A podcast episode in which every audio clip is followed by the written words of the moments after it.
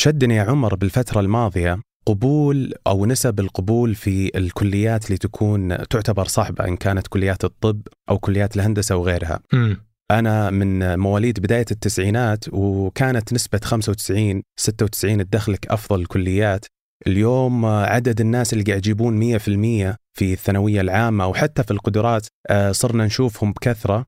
وأنا أعزي سبب الموضوع هذا إلى أنه الجيل الجديد أكثر ذكاء وسبب أنه أكثر ذكاء هو سهولة حصوله على المعلومة ووجود أساليب كثيرة يقدر من خلالها أنه هو يبحث ويتعرف على أشياء أكثر م. يمكن على وقت جيلنا آه، بسبب عدم وجود الإنترنت آه، كان الحصول على المعلومة مقنن أو محصور على الجهات والناس اللي أنت تعرفهم فقط، أنت إيش رأيك؟ أتوقع يعني الذكاء نفسه ما يتغير بين الأجيال بس يمكن زي ما قلت البيئه والاشياء اللي تتغير الثانية هي اللي تأثر. 100%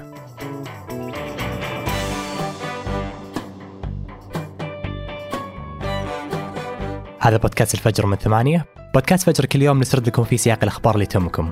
معكم أنا عمر العمران. وأنا عبد الله العلي.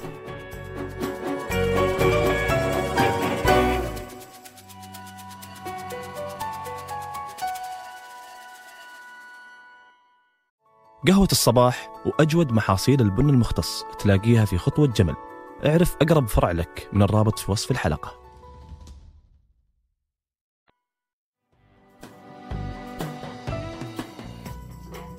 في السنوات الأخيرة دخلت منصات في الإنترنت من بينها تيك توك ويوتيوب وأمازون في سوق البيع بالتجزئة من خلال التجارة بالبث المباشر. وبدأ مؤثرين وصناع المحتوى يستخدمون البث في الشبكات الاجتماعية لتسويق المنتجات. طبعا ميزة هذا النوع من التسوق إنه يساعد المشاهدين أو المشاهد إنه يشوف جودة المنتج بالبث وبشكل مباشر. طبعا بعض المشاهير بدأوا يستخدمون خدمات البث هذه علشان يختبرون منتجات مثل مواد التجميل أو الملابس وغيرها من الكماليات.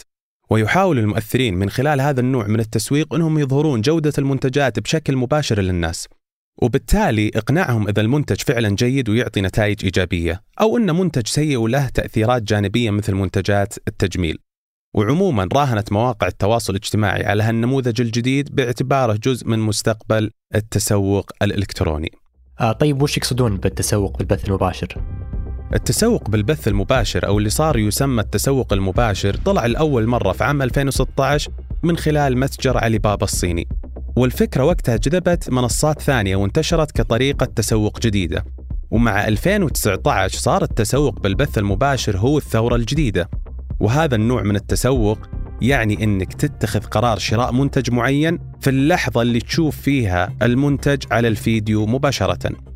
وفي نفس اللحظة يعطيك البث خيار شراء المنتج من خلال رابط أو زر يظهر لك أثناء المشاهدة.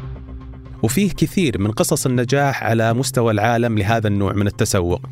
فمن أبرز القصص الناجحة قصة البث اللي ظهر فيه الطباخ البريطاني المشهور جوردن رامزي في يوتيوب. جوردن استخدم البث المباشر حتى يعرض طريقة طبخ عشاء لعدد كبير من الناس من خلال استخدام مجموعة من أجهزة القلي اللي يستخدمها ويفضلها هو شخصيا. والفيديو صار عليه مشاهدات كبيرة وصلت مليون مشاهدة مباشرة. وكثير منهم قرروا يشترون المنتج في وقتها. وفي آسيا أيضا ظهرت قصص نجاح ثانية. فعدد من المؤثرين في الصين قدروا يبيعون سلعة بأكثر من مليار دولار في بث واحد. وإجمالا بدأت كثير من التطبيقات ومواقع التواصل الاجتماعي تفعل هالميزة زي شركة متى اللي تملك فيسبوك وإنستغرام واللي أطلقت خدمة التسوق عبر البث المباشر خلال السنوات الماضية. وانتشرت الميزة في تطبيقات ثانية مثل التيك توك. ولما انتشر كورونا شركات أكثر تحفزت إنها تفعل هالميزة. وعشان كذا شركات كثيرة دخلت مجال التسوق المباشر خلال آخر سنوات علشان تساعد في عمليات تعزيز عائداتها من الإنترنت، لكن يبدو إن تجارب هذه الشبكات ما كانت بالمستوى المأمول. فصحيح أن يوتيوب وتيك توك وإنستغرام تحمسوا في البداية أنهم يطلقون خدمات التسوق المباشر، بس إنهم في المقابل ما قدموا أي أرقام عن أي مبيعات أو إيرادات حققوها، وهذا أعطى مؤشر أن الشركات غالبا ما حققت نجاحات عالية بهالمجال.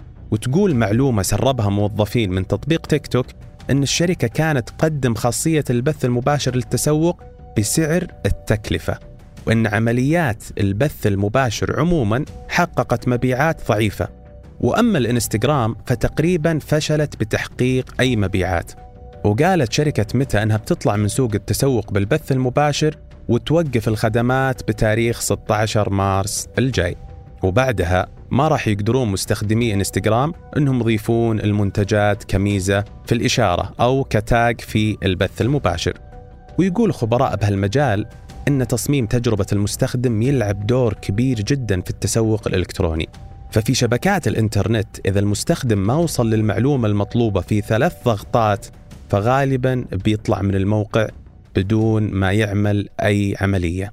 ورغم توقف بعض الشبكات لوقف خدمات التسوق بالبث المباشر تقول التوقعات أن مبيعات التجارة الإلكترونية المباشرة ممكن توصل إلى 400 23 مليار دولار في 2023 وفي أمريكا لحالها تجاوزت حجم مبيعات التسوق بالبث المباشر 20 مليار في 2022 أما في الصين فوصل حجم هالسوق ل 327 مليار في 2021 لكن إجمالا تمثل هذه الأرقام نسبة محدودة من إجمالي المبيعات للتسوق الإلكتروني. ولهذا السبب يعتقد بعض الخبراء أن التسوق بالبث المباشر ما راح يتغير للأفضل في القريب العاجل على أقل تقدير. أما المتحمسين لهذا النوع من التسوق يقولون أن له فرص واعدة وكبيرة جدا، لكن تحتاج لصبر ونفس طويل. وقبل ننهي الحلقة هذه توصيات نهاية الأسبوع قرأت رولا عبد الرحمن كتاب في الشخصية السعودية لعبد الله الرويتع وقالت إنها عرفت منه كثير عن الشخصية الاجتماعية السعودية لأن الكاتب حللها من أكثر من زاوية وركز أكثر شيء على الجانب النفسي وحاول يفهم المجتمع السعودي بمقارنته بأكثر من 50 مجتمع حول العالم وكانت لغته بسيطة ومناسبة لغير المتخصصين. وعلى قناة ثمانية باليوتيوب شاف مخلف الزيدان فيلم نوال بخش من سلسلة أفلام جواب واللي عرض حياة نوال بخش ومسيرته الإعلامية الطويلة بالإذاعة السعودية. يقول مخلف أن الفيلم عرف على جوانب وتحديات كثير من حياة نوال بخش ما كانت معروفة لأغلب الناس اللي يعرفونها. وعلى نتفليكس شاف هالأسبوع إبراهيم القرعاوي الموسم الثاني من محافظة مسامير ويقول إبراهيم انشد اهتمامه في طريقة عرضه وتقديمه المختلف الأفكار المحلية والتطور في إخراجه وكتابته مع موسم الجديد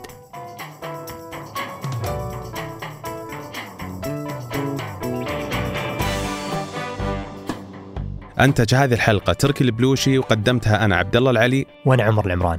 وحررها محمد الدوسري. نشوفكم فجر الأحد.